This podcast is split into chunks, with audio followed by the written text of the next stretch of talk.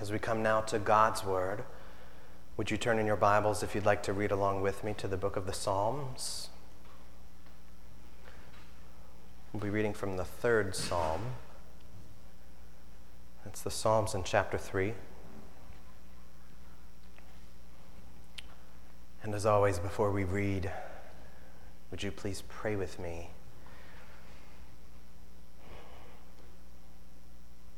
Lord Almighty, would you help us to really hear your word now? And not only that, Lord, would you help us to be doers of the word, not hearers only? Help us in this time to see you even through the clouds of sin. Lord, would you help us bring light to our minds and hearts by your Spirit? And guide us, we pray, and help us to believe we ask this in Jesus' name. Amen. This is Psalms in chapter 3. I'll read the whole psalm. It's not too many verses here. Psalms chapter 3. A psalm of David when he fled from Absalom his son. O Lord, how many are my foes? Many are rising against me. Many are saying of my soul, There is no salvation for him in God. But you, O Lord, are a shield about me, my glory, and the lifter of my head. I cried aloud to the Lord, and he answered me from his holy hill. I laid down and slept. I woke again for the Lord sustained me. I will not be afraid of many thousands of people who have set themselves against me all around. Arise, O Lord. Save me, O my God, for you strike all my enemies on the cheek. You break the teeth of the wicked. Salvation belongs to the Lord. Your blessing be on your people. This is God's word. Now, we know last week, if you were here with us, we finally finished many long months. Uh, uh, we finished up the book of Philippians in the New Testament. We're now beginning a journey back into the Old Testament, and so we'll spend a couple of months in a section of 2 Samuel. But this morning, uh, we're, we're reading from Psalm 3 as a sort of bridge to get us there. This psalm is about or is from David, written by him. He identifies himself here. David, the king of Israel, uh, the leader of the people of God.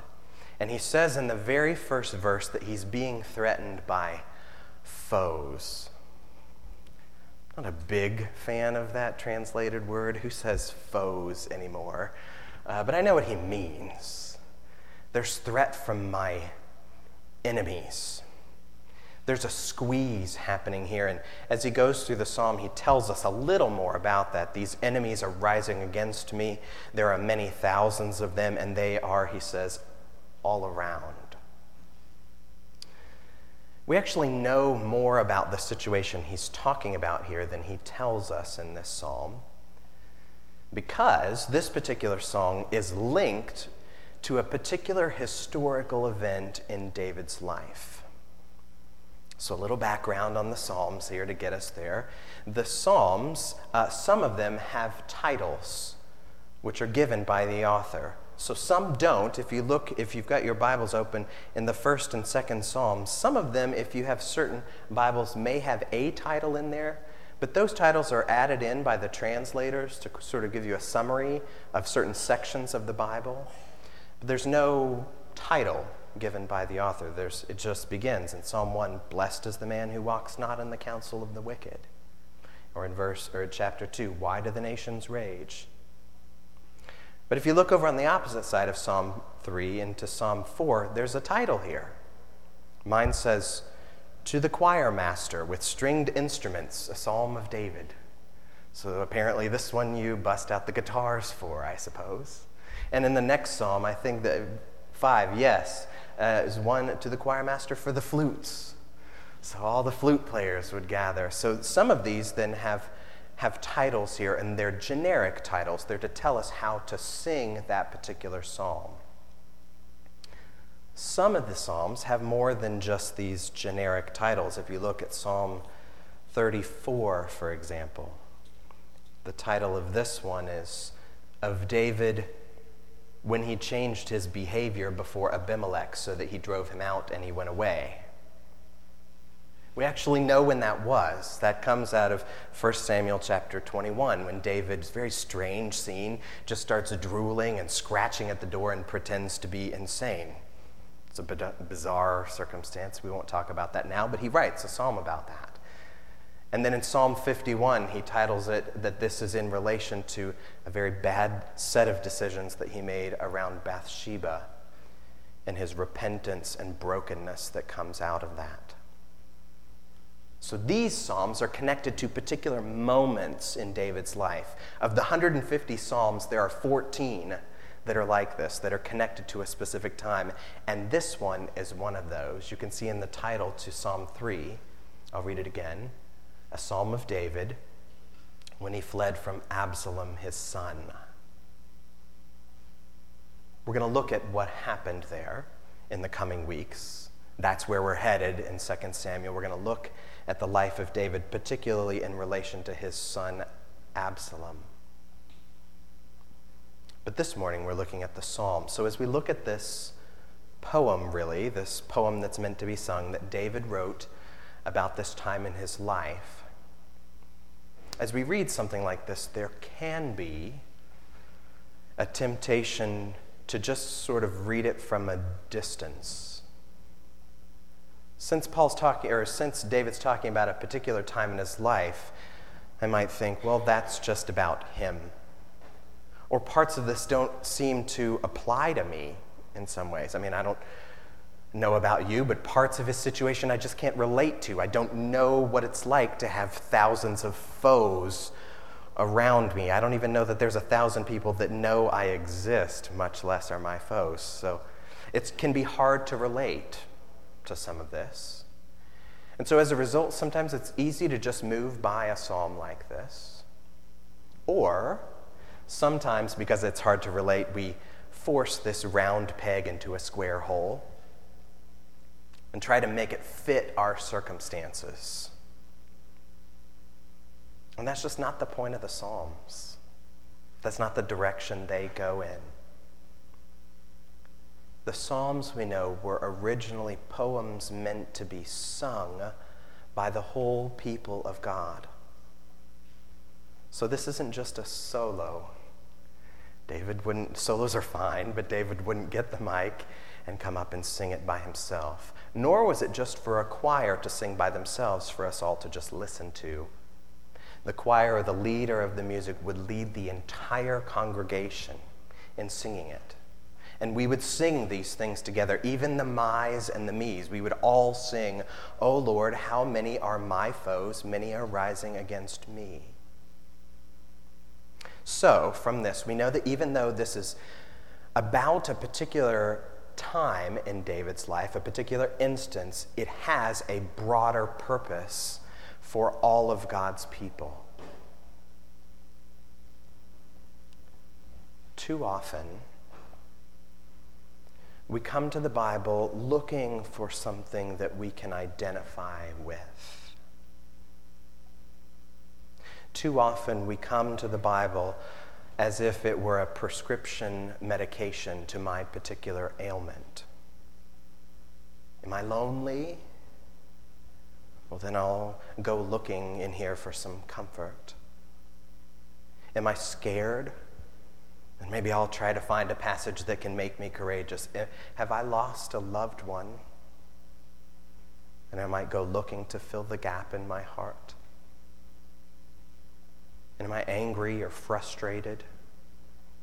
I might go to the Bible looking for peace. Now, we know that the Bible does address and speak into all of those situations. This is the word of the living God, so the word is living and active and powerful. But if we come to it constantly looking for a fix to our particular situation, the danger there is it teaches us over time that we are the center of the solar system. And we're not. The Bible is not mainly about you. It's not mainly about me. The Bible is a book about God. Now, it's not that God ignores us or doesn't care about that, doesn't care about us. I mean, all we have to do to know how deeply, profoundly He loves us is to look at the life of Jesus. I mean, God became man, walked the dust of the earth and had deep, profound, moving compassion for people. He walked with them, he ate meals with them, he chatted with them, he taught them true things about God. And in the end, the culmination of his life on earth, he died as a perfect, pure sacrifice for sin to save sinners who are dead like us. He loves us deeply, and yet this same Jesus does not say, Let me follow you he says, You come follow me. I am the one who will set your direction. We see in the Psalter, the Psalms here, the full range of life experiences. We see joy and we see heartache. We see desperation and fear. We see hope we see anger and confusion. We see trust and faith.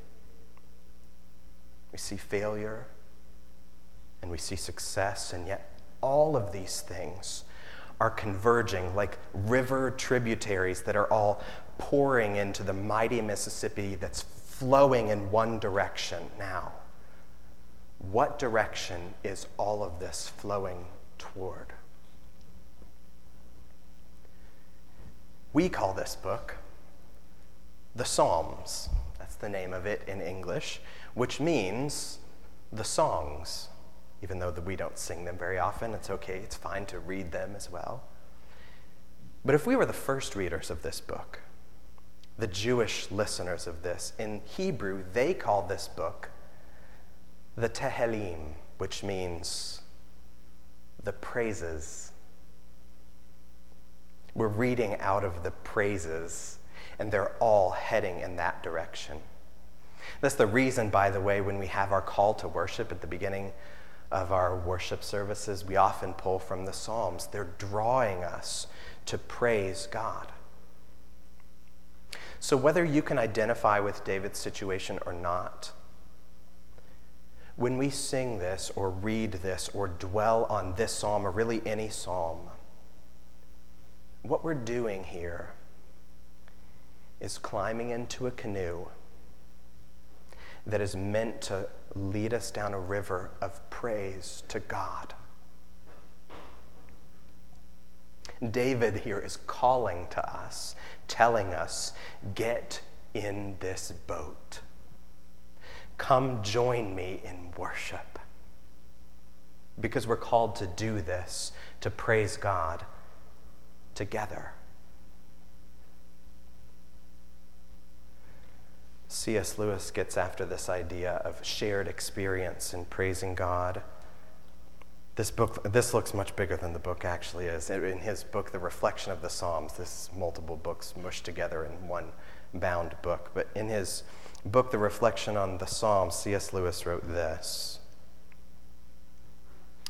It's frustrating to have discovered a new author and not to be able to tell anyone how good he is.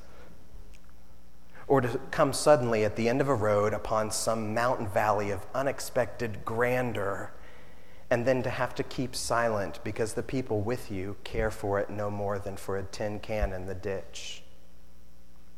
Or to hear a good joke and to find no one to share it with. Just as men spontaneously praise whatever they value, so they spontaneously urge us to join them in praising it. Isn't she lovely? Wasn't it glorious? Don't you think that magnificent? The psalmists, in telling everyone to praise God, are doing what all men do when they speak of what they care about. What Lewis is telling us here is that these psalmists are not, they're calling us to praise God. But they're not just saying, listen, praise God. They're saying, here is your God. This is what your God is like, and from that will spring praise. So, instead of just talking about praise itself here and the rest of our time, let's behold our God. Let's look at what's true of him as he brings us to praise him. And there's lots we could draw out of just this one psalm and just a few verses. But I want to draw out in the rest of our time four things, four river streams that are true about God in this psalm that help flow toward praise of God. So if you're a note taker, they're nice, tidy four things. You can write it down or not, doesn't matter. But here they are. The first thing that's true of the Lord from this psalm is the Lord is the lifter of heads. You can see it in verse 3. That's the last thing he said. You are the lifter of my head. When I think about hanging heads, it instantly in my head, the image comes up of the Charlie Brown Christmas you know, and it plays that kind of sad song, and he hangs the little ornament on top of the tree, and it bends over, and uh, Charlie Brown says, Ah, rats, everything I touch gets ruined. And then he just slumps over and walks off, and that sad music is playing. That's what I think about our heads being bowed. And there are lots of things that could bring us to hang our heads. Disgrace. Disappointment, disease, discouragement. It is stunning in those moments to think that the Lord Almighty, the creator of all things, in those moments would touch the chin and lift the head. Just because that's who He is. The Lord is the lifter of our heads. And the way David speaks about that, he bundles that thing, you'll notice in verse 3, with several other things. He says, You're a shield, my glory, and the lifter of my head. And the scripture often uses images like that, especially a shield. We see similar descriptions of the Lord in the Psalms. They, they call him a fortress, and a defender, and a strong tower. And we should love those things. They're true and good for us. But when we say those things, that the Lord's a shield and a tower, it's not as if the Lord puts us in a playpen and says, Here's where you sit, and, and, and I'm going to go over here and fight for you and take care of everything so you're good on your own. No, no, no. He also lifts the head in those moments so that we will be engaged to be able to press against what we need to press against. He lifts our head to be watchful against sin, to war against sin in our own hearts and the wickedness in the world, with the Lord Himself as our shield. So we don't grow weary, so we don't lose heart, because the Lord is the lifter of heads. There's the first one. The second thing we could draw from this psalm that's true of the Lord. The Lord is the sustainer in sleep. He's the sustainer in sleep. We all need sleep. In fact, some of us might need sleep right now. In fact, some of us might even be sleeping right now. And check, I can see you all. You know that, right? We need sleep, and sleep keeps us from thinking that we're in control. I mean, no matter how hard you try, If you wait long enough, sleep will eventually take over you. Uh, John Piper, a living theologian, actually get to cite from someone who's living here for a moment. A living theologian uh, wrote a brief uh, article called A Brief Theology of Sleep, in which he kind of talks about sleep according to the scriptures, and he just kind of makes some basic observations. He says, We live roughly a third of our lives unconscious. Isn't that strange to think about? And he says, God could have designed us differently. I mean, imagine how different life would look if you didn't need sleep, if you had an extra eight hours in every day. I mean, that's like a second career right there. You could have a whole second job, make more money, you could have more time with your family, you could travel more, you could actually get your to do list items done. You could join missions, you could pray more. You could serve more, you could read your Bible more. And yet, God designed us for sleep. He designed us to surrender, to have to give ourselves over to sleep every day. And the reason John Piper says for this, uh, the reason at least he says, is that sleep is a daily reminder from God that we are not God. It brings us to Him. That's the, why the author of the 121st Psalm says this. In the first verses of Psalm 121, I lift up my eyes to the hills. From where does my help come? My help comes from the Lord, who made heaven and earth. He won't let your foot be moved. He who keeps you will not slumber. Behold, he who keeps Israel will neither slumber nor sleep. You need sleep, but he doesn't. He will still be in control when you wake up. And even at our most vulnerable, even when we're lying down with eyes closed in the middle of the night, even if foes are all around, the Lord is the sustainer in sleep. Third, the Lord is, here's the third truth about the Lord from this psalm. The Lord is the breaker of teeth. The Lord is a breaker of teeth. Now, that is a startling image especially after the ones before were such tender, kind ones. We know that the Lord is both love and thunder. And you may hear from some who only emphasize his love. And you'll hear every day about how the Lord lifts your head. And you may hear from others that the Lord is only thunder and he's only the one that breaks teeth. But if we're to know the Lord as he truly is, according to his word, he is both. And it's good for us to know this. Now, part of the reason why this image of breaking teeth is startling to some because we imagine it in a human context. If a human did this, so if a, if a parent smacks a child on the cheek so hard that teeth are broken, that's abuse. That is wrong. That is not what the Lord is doing here. Uh, the psalmist here, when he's talking about the Lord, is closer to what Job is talking about when he talks about his own life in Job chapter 29. So listen for the discussion of teeth here at the end of this. I'll start in verse, well, I'll pick up in verse 13. 20, Job 29, verse 13. The blessing of him who is about to perish came upon me. And I caused the widow's heart to sing for joy. I put on righteousness, and it clothed me. My justice was like a robe and a turban.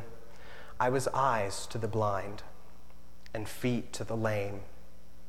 I was a father to the needy, and I searched out the cause of him whom I did not know. I broke the fangs of the unrighteous and made him drop his prey from his teeth. In other words, what Job is saying here is because he loves justice, because he loves righteousness, especially in relation to the poor and the needy, Job says he breaks the fangs or the teeth of the unrighteousness so that they'll drop their prey out of their jaws. It's actually to rescue the weak one. So, can you imagine the movie Jaws with a shark that had its teeth removed? How different a movie that would be. You hear the bottom, bottom, and here comes the shark. You see the fin, and then it gets up over the edge of the boat and it comes and just kind of gums on the edge of the ship. What a different movie that would be there if the bite were taken out. That's what the Lord is doing here. He says he rescues the poor and the needy and the weak, and because he is like that to the oppressor, he is a breaker of teeth. Finally, our fourth and last one here in this psalm the Lord is the owner of salvation. He says that in, in the last verse, verse 8 salvation belongs to the Lord. Now, that's a different way to think about it than we often do. Often we say the Lord is the giver of salvation, and that would be appropriate to say. But we know the biggest threat uh, for David is, is not just that the foes are surrounding him in thousands. He says at the very beginning, in the first verse, Oh Lord, how many of my foes, many are rising against me, many are saying of my soul that there is no salvation in God. Their biggest threat is that you will not be saved by God, they say. They say either God is not able to save you or God is not willing to save you, or God does not consider you worth saving. And the response of David here is not to brag and say, Ah, I have salvation. His response is to say, Well, if he says salvation is mine, then he's kind of putting it in his own control.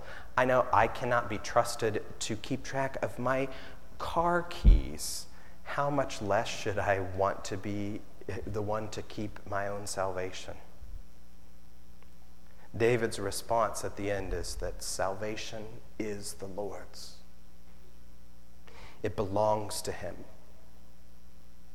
And so I'll trust him to do what is right and to save. What is true of David here on the earth is also true of all believers who have died. We know that as we see a peek into heaven in Revelation chapter 7. Hear how they talk about salvation here. Revelation 7, starting at verse 9, John says this After this I looked, and behold, a great multitude that no one could number, from every nation and all tribes and peoples and language was languages were standing before the throne and before the Lamb, clothed in white robes with palm branches in their hands. And they were crying out with a, with a loud voice Salvation belongs to our God who sits on the throne and to the Lamb. And all the angels were standing around the throne and all around the elders and the four living creatures, and they fell on their faces before the throne and worshiped God, saying, Amen. Blessing and glory and wisdom and thanksgiving and honor and power and might be to our God forever and ever. Amen. In other words, everything is God's, it belongs to Him, including salvation itself. We trust Him with that. We praise Him with that. All of the rivers of Scripture are taking their little boats into the very throne room of God, where there is praise erupting in geysers, fountains and waterfalls pouring worship upon God. We need, we need to hold this in our minds. We need to keep this in our eyes. We need to keep the Lord in the center of our minds now, and especially in the coming weeks.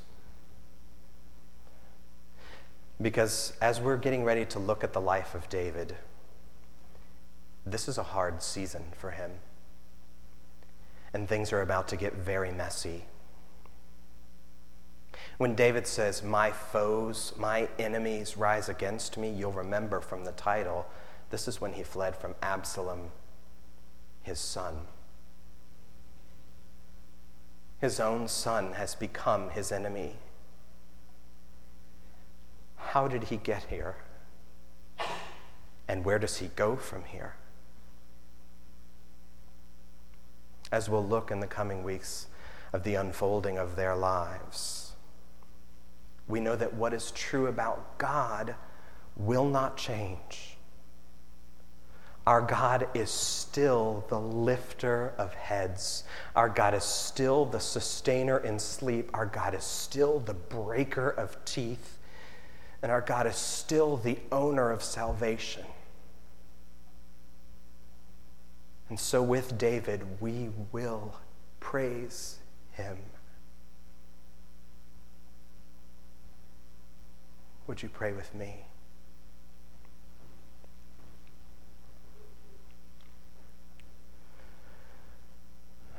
Our Lord, thank you for showing us what is true about you. Help us to embrace this, to embrace all of this, and as we do, to fix our eyes and hearts on you. Lord, as we do this, would you stir in us a deep and profound praise for you. You are our God, and we trust you. And we ask these things in Jesus' name. Amen.